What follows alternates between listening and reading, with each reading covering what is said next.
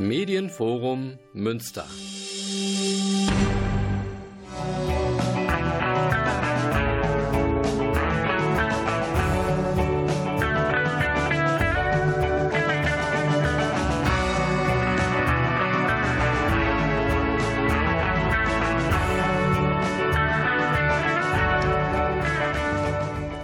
Guten Abend Münster, Sie hören Radio Fluchtpunkt, das Magazin der GGUA Flüchtlingshilfe. Mein Name ist André Schuster.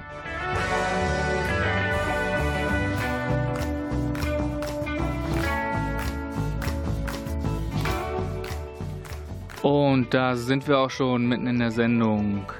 Ja, nochmal herzlich willkommen zur heutigen Sendung. Ähm, Sie hören Radio Fluchtpunkt, das Magazin der GGUA Flüchtlingshilfe. Mein Name ist André Schuster und das heutige Thema schließt im Grunde so ein bisschen an an das letzte Thema von, vom letzten Monat, nämlich dem Kirchenasyl. Und heute sprechen wir, wie in der letzten Sendung schon angekündigt, über das Bürgerinnenasyl. Ja, in der letzten Sendung äh, mit dem Benedikt Kern war dann irgendwie keine Zeit mehr da und dann haben wir uns in der Sendung ja noch entschlossen, einfach mal eine eigene Sendung dazu zu machen. Tatsächlich ist es heute soweit. Wir haben das auf die Beine äh, gestellt bekommen und ja, ich darf begrüßen Emil Frenzel. Emil, stell dich doch mal vor. Warum kannst du was zum Bürgerinnenasyl sagen? Ja, hallo. Ähm, danke für die Einladung erstmal. Ähm, ich bin heute hier fürs Bürgerinnenasyl Münster, bin auch schon lange beim Bündnis gegen Abschiebung aktiv und seit etwa vier bis fünf Jahren in der Geflüchteten Solidarität. Ja, schön. Also herzlich willkommen. Schön, dass du da bist. Und, und vor allem sehr kurzfristig, das kann man ruhig mal sagen, ähm, kurzfristig eingesprungen bist. Ja, also hier heute Rede und Antwort zu stehen. Und ja, steigen wir doch mal direkt ein. Was ist eigentlich dieses Bürgerinnenasyl? Ja, ich glaube, wenn wir vom Bürgerinnenasyl sprechen, müssen wir zwei Dinge auseinanderhalten. Erstmal die allgemeine Praxis des Bürgerinnenasyls die sicherlich schon seit Jahrhunderten existiert. Unter Bürgerinnenasyl ist letztendlich nichts anderes zu verstehen, als dass ähm, Privatpersonen Menschen bei sich aufnehmen, zu Hause, die von staatlicher Repression bedroht sind. Also diesen Menschen Schutz gewähren, sie gegebenenfalls verstecken vor staatlichem Zugriff. Und das, was wir ähm, als Bürgerinnenasyl im Zusammenhang mit Flucht und Migration begreifen, das ist eine neuere Form, die ähm, in den letzten Jahren an, ich sag mal, Öffentlichkeit, Popularität gewonnen hat, indem sich viele Menschen damit solidarisiert haben, mit einer Form der Unterstützung, die eben darin besteht, dass Geflüchtete in Privathaushalten untergebracht werden, um sie vor drohenden Abschiebungen zu schützen. Okay, das heißt also wirklich, ähm, es geht jetzt wirklich darum, ähm, Menschen Unterschlupf zu gewähren, sie letztendlich zu verstecken vor ja, einer Abschiebung und einer drohenden Abschiebung, Abschiebung womöglich. Ähm, in welchen Fällen das vielleicht sinnvoll ist einzusetzen oder ähm, wann das angewandt wird, diese Praxis oder, oder diese Form des äh, ja, Bürgerinnenasyls, ähm, da werden wir gleich noch drüber sprechen. Ja, jetzt hast du schon gesagt, also für mich klingt das jetzt erstmal auch irgendwie ein bisschen was äh, nach was Verbotenem. Habe ich, bin ich, liege ich da richtig oder ist das, ist das falsch? Ja, das ist genau richtig. Äh, das Bürgerinnenasyl zu gewähren ist eine Form des zivilen Ungehorsams. Sie entspringt aber aus der Überzeugung, dass Menschen, die abgeschoben werden sollen, dadurch im Prinzip einer Gewalt ausgesetzt sind, die unrechtmäßig, die menschenunwürdig ist. Und deshalb versteht sich das Bürgerinnenasyl als eine Form des zivilen Ungehorsams, die ähm, gewissermaßen progressiv handelt und versucht, ähm, staatlich verschuldetem Unrecht entgegenzutreten. Ganz kurz, du hast ja schon gesagt, das ist also schon seit Jahrhunderten praktiziert, aber ähm, jetzt in der Form, die ja vermutlich auch im Zusammenhang mit der verstärkten Zuwanderung 2015, 2016 zu tun hat. Ähm, seit wann gibt es denn so ein Bürgerinnenasyl in Deutschland oder dann vielleicht auch in Münster, falls du es sagen magst? Ja, also ähm, es ist natürlich schwierig zu sagen, wann das Bürgerinnenasyl genau begonnen hat, denn das Bürgerinnenasyl hat erstmal dezentral stattgefunden. Also Privatpersonen haben sich dazu entschieden, Menschen bei sich zu Hause unterzubringen. Die ersten äh, Bürgerinnen Asylgruppen haben sich tatsächlich erst in den letzten Jahren gegründet. Es kommen stetig neue dazu.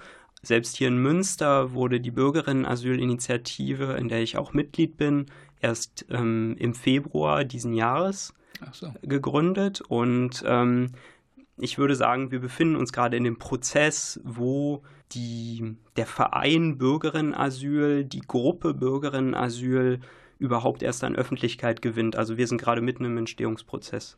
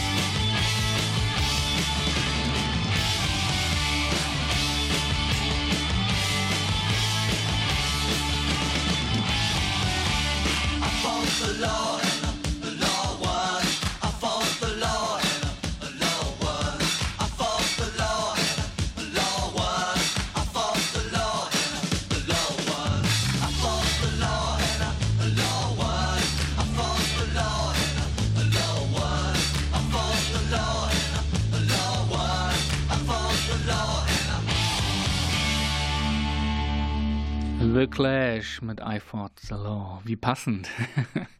ähm, ja, Sie hören Radio Fluchtpunkt weiterhin. Heute das Thema Bürgerinnenasyl. Bei mir sitzt Emil Frenzel und wir haben gerade über, ja, einen Kurzüberblick bekommen, was, was ist Bürgerinnenasyl und wie lange gibt es das schon und wie lange gibt es das in Münster.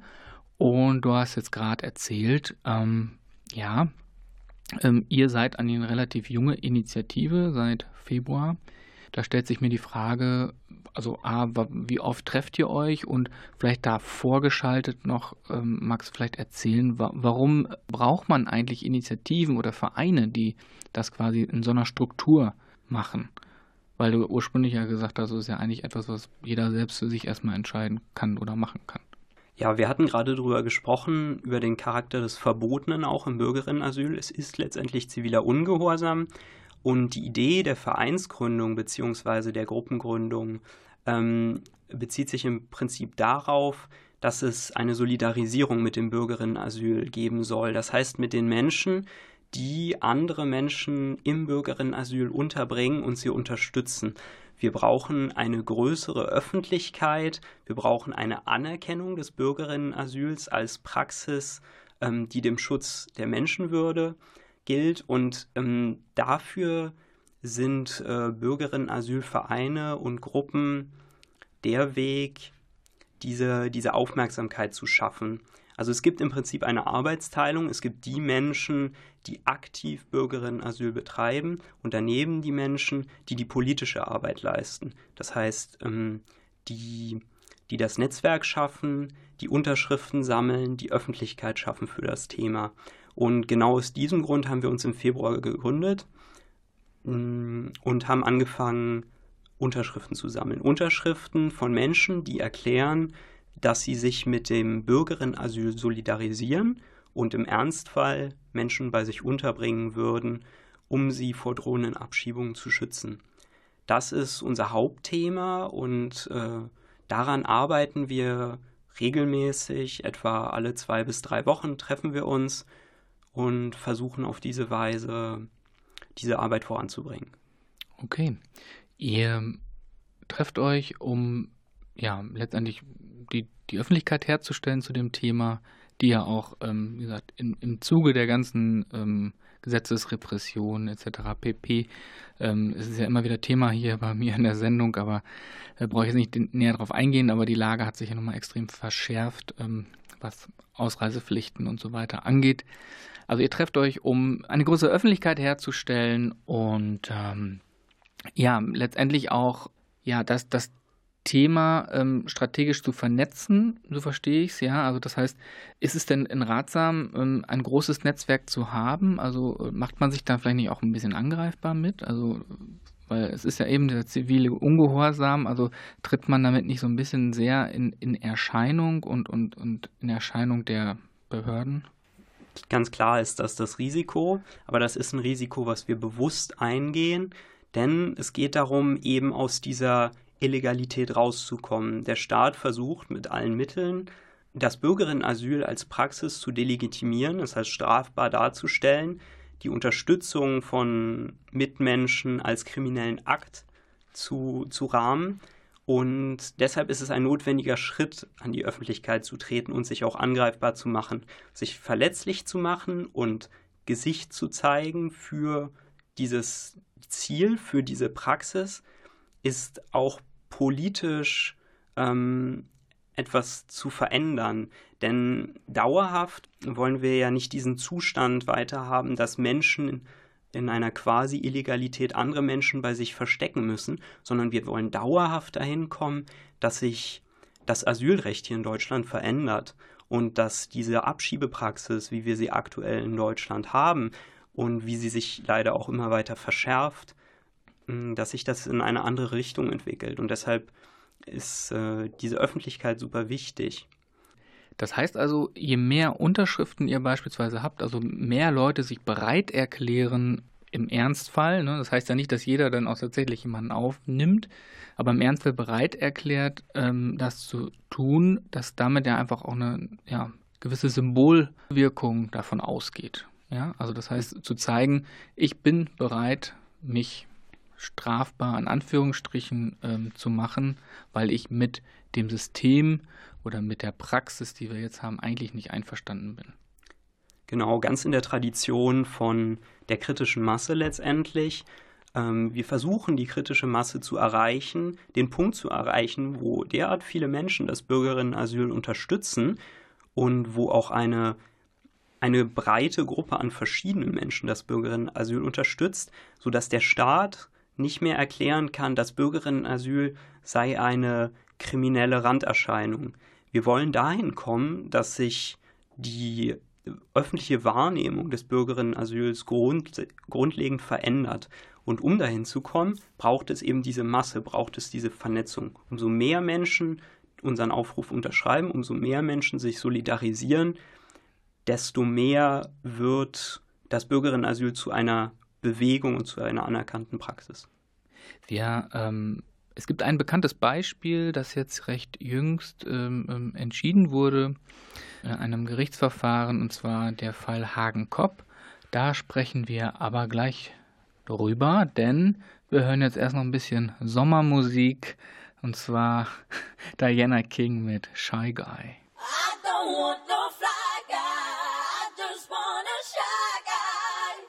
That's what I want, yeah. You know what I want, yeah.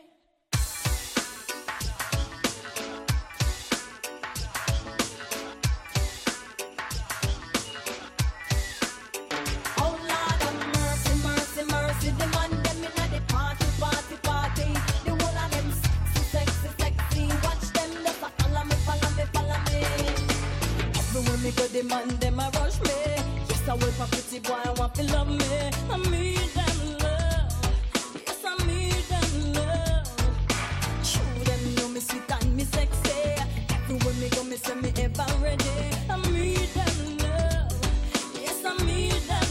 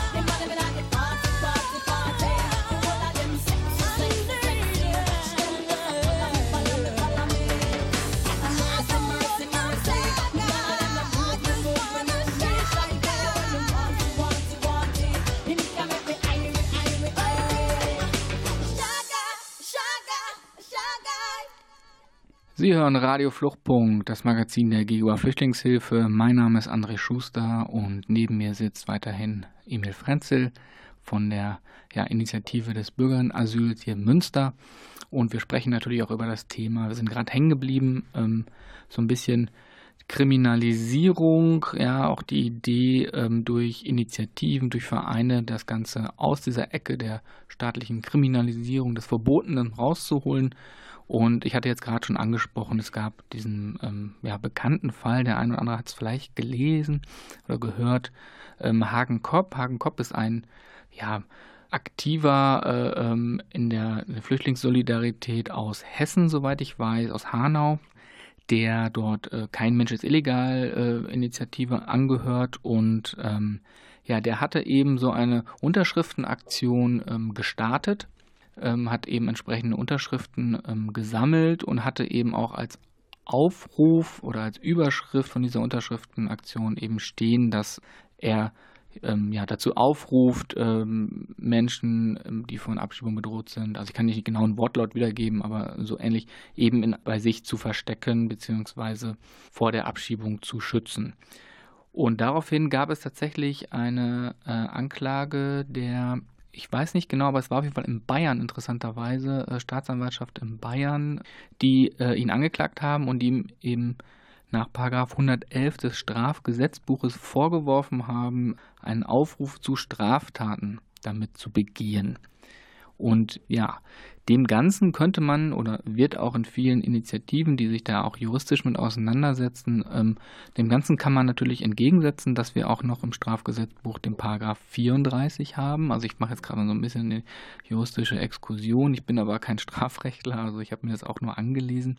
Aber wird eben dem, dem Paragraph 34 entgegengesetzt, der sogenannte rechtfertigende Notstand, der es also rechtfertigt, eine Straftat zu begehen, wenn ja eine viel größere Strafe oder Bedrohung entstehen würde. Und in dem Fall argumentiert man natürlich aus Sicht der äh, Betroffenen natürlich äh, die Abschiebung, die Abschiebung ins Herkunftsland oder einen anderen Mitgliedstaat der EU, wo möglicherweise Menschenrechtsverletzungen drohen. Und damit rechtfertigt man eben diese, ja, diesen so zivilen Ungehorsam, diese Straftat in Anführungsstrichen.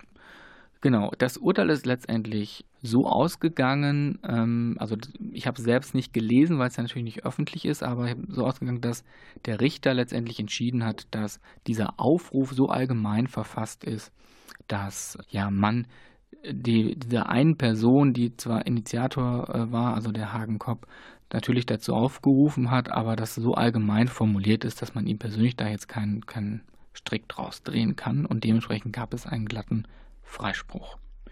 Das vielleicht ganz kurz zu Hagen Kopp. Ähm, weißt du dazu noch mehr ähm, oder kennst du vielleicht ähnliche Fälle, die, die so verlaufen sind oder, oder wo Leute angeklagt wurden? Ja, also ich bin auch kein Jurist. Ähm, ich beurteile das Ganze politisch und natürlich auch durch die persönliche Involviertheit in das Bürgerinnenasyl hier in Münster. Was ich auf jeden Fall dazu sagen kann, ist, dass wir als Bürgerinnen-Asylgruppe Münster auch wirklich mit dem Fall mitgefiebert haben, da ja auch wir kürzlich an die Öffentlichkeit gegangen sind und äh, logischerweise auch Angst vor Repressionen haben, denen wir uns ja gestellt haben und womit wir auch gerechnet haben. Aber in diesem Sinne war der, der Prozess für uns auch eine, eine Feuertaufe im Prinzip als Bürgerinnen-Asylgruppe. Und wir freuen uns sehr darüber, dass dieser Prozess mit einem Freispruch geendet hat. Für uns ist relativ klar, dass hier ein Exempel statuiert werden sollte. Es, es sollte versucht werden, das Bürgerinnenasyl als politische Gruppe zu kriminalisieren. Denn Hagen Kopp stand ja im Impressum der bundesweiten Bürgerinnenasylseite drin und äh, darin bestand auch letztendlich der Vorwurf. Also für diesen Aufruf, den wir ja den die lokalen Bürgerinnen-Asylgruppen mehr oder weniger identisch übernommen haben. Dafür wurde er im Prinzip angeklagt. Und ähm, es ist ein wichtiger Schritt und ich glaube auch ein symbolträchtiger Schritt, dass es zu diesem Freispruch gekommen ist, denn das zeigt, dass die politische Bemühung und das sich verletzlich machen, von dem wir gesprochen haben, eben genau dazu führen kann, dass diese Frage des Bürgerinnenasyls politisch diskutiert wird und dass sich politisch und rechtlich was verändert auf diesem Wege.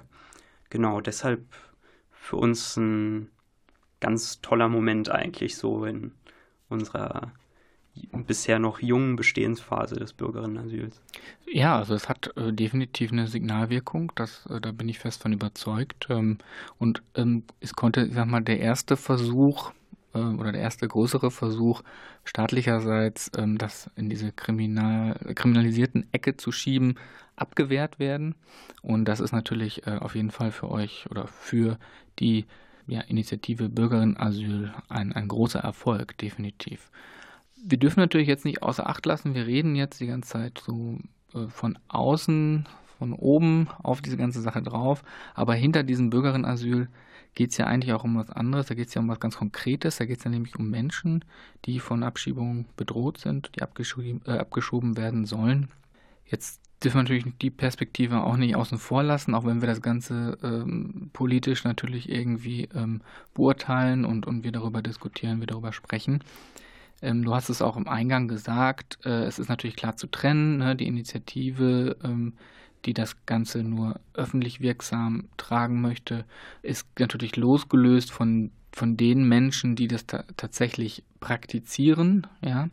Aber ähm, was kannst du uns vielleicht trotzdem darüber sagen? Wie ist es denn eigentlich als betroffene Person in so einem Bürgerinnenasyl? Ja, ich ähm, kann jetzt ganz konkret in dem Fall nicht aus eigener Erfahrung sprechen, aber wir sind natürlich mit Menschen vernetzt, die entweder Bürgerinnenasyl betreiben, beziehungsweise mit Menschen, die im Bürgerinnenasyl sind. Und ganz persönlich, beziehungsweise auf dieser persönlichen Ebene, ist es natürlich letztendlich dann eine zwischenmenschliche Frage. Hm, Bürgerinnenasyle kommen und sind vor allem da durch persönliche soziale Kontakte zustande gekommen. Das heißt, eine Person kennt jemanden von irgendwoher und fühlt sich diesem Menschen verbunden. Vielleicht gibt es eine Freundschaft, die diese Person dann dazu bewegt, in einem konkreten Fall, wo die Person sich in einer Notlage befindet, jetzt zum Beispiel eine Person, die hier in Deutschland Asyl beantragt hat und deren Asyl abgelehnt wurde, woraufhin die Abschiebung bevorsteht, die dann eben bei Freundinnen untergebracht wird und so lange da verbleibt, bis die entsprechenden Dublin-Überstellungsfristen zum Beispiel auf, ausgelaufen sind. Und das zieht natürlich ganz viele alltägliche Probleme nach sich. Seien das medizinische Besuche, seien das finanzielle Fragen, seien das ganz einfach die Frage der Unterbringung, die Frage von materieller Ausstattung. Denn hier befinden sich, befinden sich natürlich die Personen in einem Abhängigkeitsverhältnis. Und ähm, alles hängt im Prinzip am ja, an, an der Bereitschaft von Menschen, die dann ihre Wohnung zur Verfügung stellen, die dieses Risiko auf sich nehmen, andere Menschen bei sich unterzubringen. Ja, danke für diesen Einblick schon mal. Ähm, ich weiß nicht, ob du auf meinen Zettel gelinst hast und meine krickelige Sprache, äh, äh, äh Schrift lesen konntest, aber ich habe tatsächlich jetzt, ja, du hast quasi alle Sachen schon mal angesprochen, die ich hier noch auf meinem Zettel stehen habe. Also äh, medizinische Versorgung ähm, nimmt wirklich die Person auf sich, die ihn unterbringt. Also die jemanden unterbringt. Was auch, Be also Bezahlung gibt es da ja in dem Sinne nicht, aber ähm, was so Geldleistung, äh, ähm, Verpflegung und dergleichen angeht, Kleidung, Verpflegung, das Übliche, ähm, wird auch alles von der Person getragen. Da gibt es keinerlei Unterstützung oder gibt es da Initiativen, die wiederum da äh, auch Geld irgendwie zur Verfügung stellen? Genau, also das Bürgerinnenasyl ist natürlich nicht nur auf Menschen angewiesen, die den Kontakt direkt vor Ort herstellen, das heißt, die Menschen bei sich unterbringen, sondern auch auf die, ich sage mal, indirekten Unterstützerinnen, die das Bürgerinnenasyl bzw. die Menschen, die es ausüben, unterstützen durch finanzielle Leistungen, durch Care-Arbeit letztendlich, indem zum Beispiel mal die Betreuung übernommen wird für eine Person, wenn es irgendwelche Behördengänge oder medizinischen Gänge gibt. Darüber hinaus auch die Bereitstellung von von gewissen materiellen Leistungen, seien das jetzt Essen, Trinken, Möbel, was auch immer alles, was es für den, was für den alltäglichen Bedarf notwendig ist. Und daher ist das Bürgerinnenasyl gar nicht so personengebunden, sondern es ist ein ganz breites Netzwerk aus Unterstützerinnen, die sich auf ganz unterschiedliche Art und Weise einbringen und das auch meistens tun, ohne ein größeres politisches Ziel zu haben, sondern letztendlich einfach von dem von der Überzeugung getrieben werden, dass wir in einer Gesellschaft leben, in der wir einander unterstützen und in der jeder Mensch es wert ist, dass er in einer Notlage unterstützt wird und dass wir daher gemeinsam an einem Strang ziehen müssen. Gut, das greifen wir gleich wieder auf.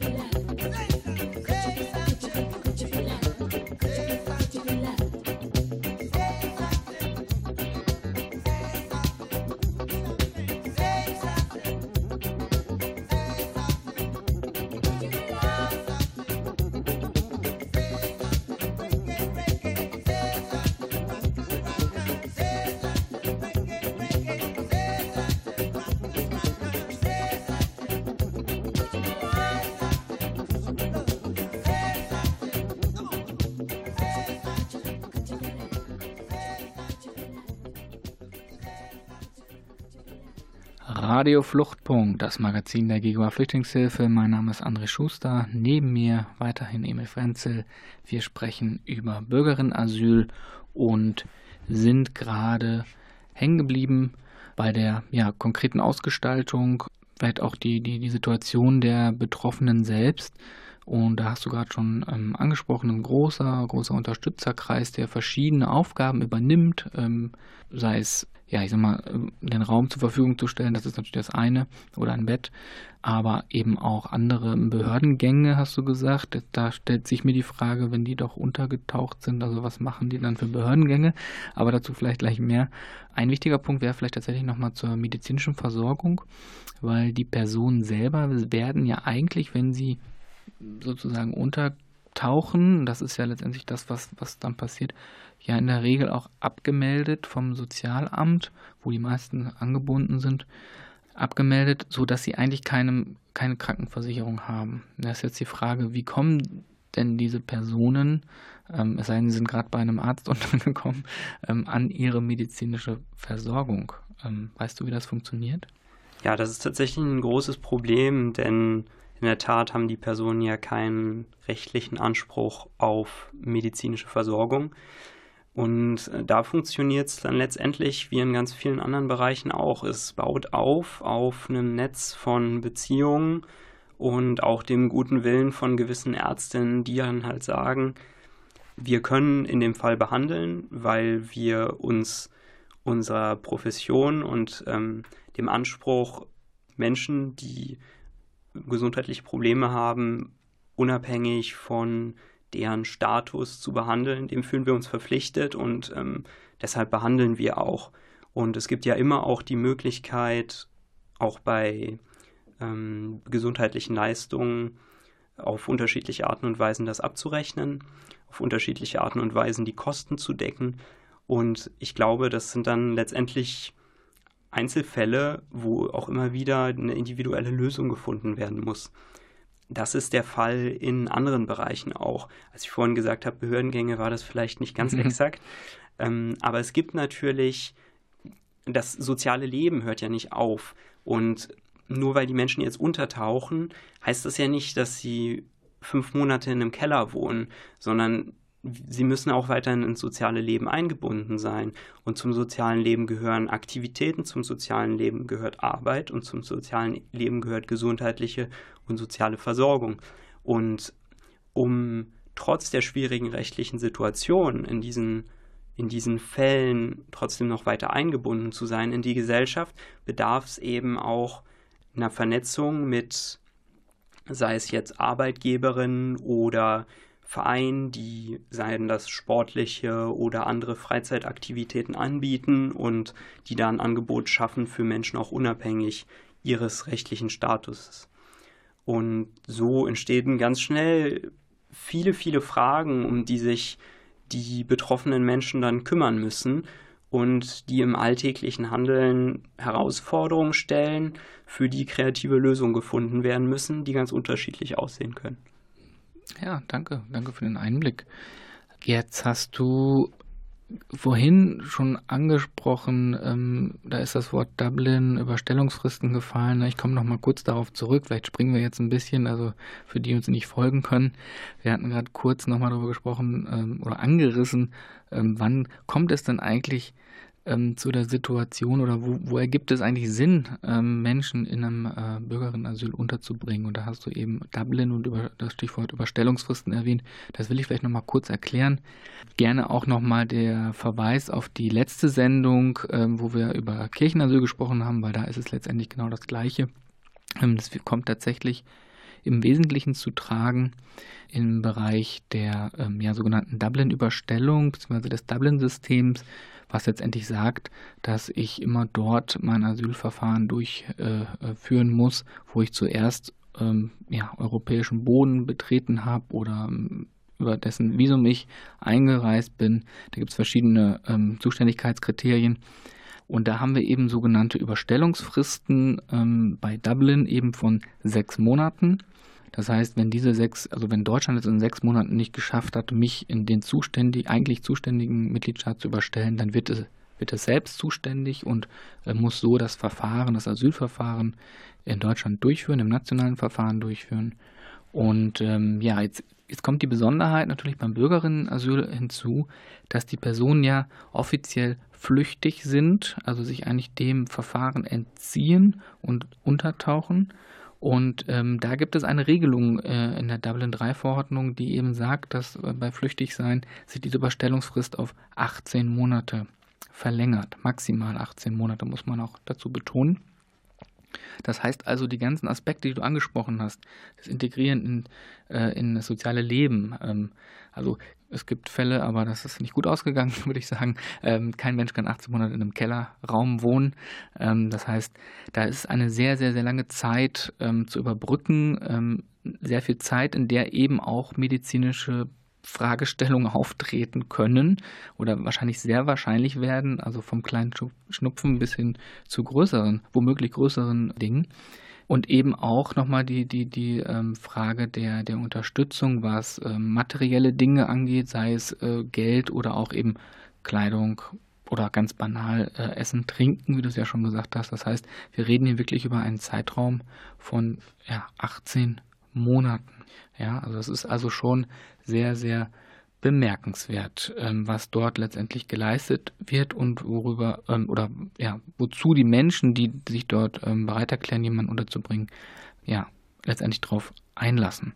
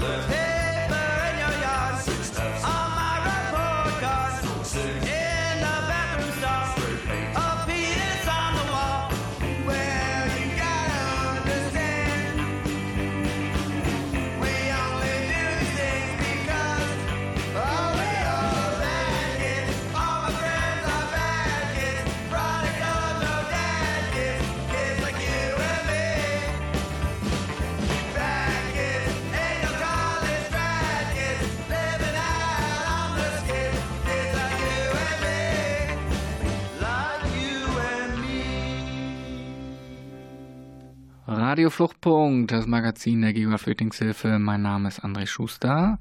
Wir sind schon fortgeschritten in der Sendung. Ähm, ich sitze hier mit Emil Frenzel von der Initiative des Bürgerinnenasyls hier in Münster und hatte jetzt gerade noch mal vielleicht einen rechtlichen Ausflug gemacht ins, äh, in die Dublin 3 Verordnung. Ja, ich habe es gerade gesagt, ich habe abrupt geendet mit äh, langer Zeitraum, ähm, 18 Monate, wo eben genau ja, diese Unterstützungsleistung erbracht werden muss. Genau.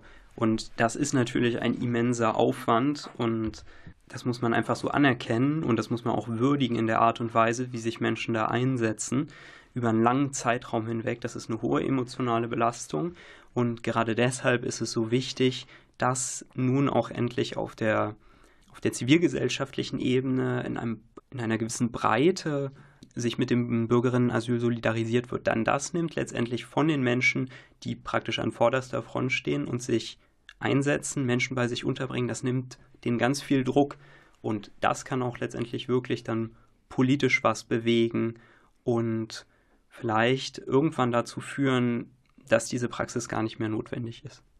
Ja, du sagst es. Also, das heißt also auch, ähm, wenn man jetzt mal diese beiden ähm, Sachen trennt, das heißt einmal die, die politische Seite äh, nimmt, also das, was ihr letztendlich mit der Initiative auch macht, also die Öffentlichkeit herstellt, dort den Druck zu nehmen, aber auch Druck auf die Politik auszuüben letztendlich, zeigt ihr euch letztendlich solidarisch mit den Menschen, die das Bürgerinnenasyl durchführen, also tatsächlich in der Praxis durchführen Gleichzeitig auf der anderen Seite ähm, erleben wir letztendlich, ne, ich sag's nochmal, 18 Monate äh, mit all den Sachen, die damit verbunden sind. In den 18 Monaten sehen wir letztendlich eine gelebte ja, Solidarität, eine gelebte ja, geflüchteten Solidarität. Okay, wenn ich jetzt Interesse habe, ich habe die Sendung gehört, äh, ich finde dich jetzt ganz sympathisch, ich finde die Idee dahinter total unterstützenswert. Wie kann ich denn mit euch in Verbindung äh, treten oder gibt es vielleicht auch irgendwie ein allgemeines Infoportal, ähm, wo ich mich über Bürgerinnenasyl erkundigen kann? Genau, das gibt es und das ist natürlich auch unser Ziel. Deshalb sei hier nochmal darauf hingewiesen, dass es einmal die bundesweite Seite des Bürgerinnenasyls gibt, Aktion Bürgerinnenasyl eingeben bei Google und dann kommt äh, oder bei jeder anderen Suchmaschine und dann kommt ihr auf die Seite. Ansonsten, wenn ihr spezifisch unsere münsteranische Gruppe sucht, dann über Bürgerinnenasyl. Der Verweis auf die Seite ist auf jeden Fall auch auf der bundesweiten Seite zu finden. Und auf unserer Seite werdet ihr dann weitere Kontaktinformationen finden, sowie unsere E-Mail und auch ein Spendenkonto, falls ihr das Bürgerinnenasyl finanziell unterstützen möchtet. In jedem Fall werden wir auch in den kommenden Monaten noch mit verschiedenen Veranstaltungen sicherlich in Münster öffentlichkeitswirksam werden und ähm, auch in Zukunft natürlich im Bürgerinnenasyl weiterarbeiten und auch unsere Unterschriftenaktionen weiterführen. Ja, danke für die Information. Und ich bedanke mich ganz herzlich, dass du heute hier warst. Ähm, also vielen, vielen Dank. Danke von mir. Ein ähm, sehr, sehr spannendes Thema. Ähm, ich kann mir vorstellen, dass wir da in irgendeiner Weise vielleicht sogar nochmal darauf zurückkommen und das in einer anderen Sendung nochmal aufgreifen. Ansonsten kann ich mich nur an die äh, Zuhörern, äh, an die Zuhörer wenden und nochmal vielen Dank sagen fürs Zuhören. Das ist ja auch keine leichte Kost.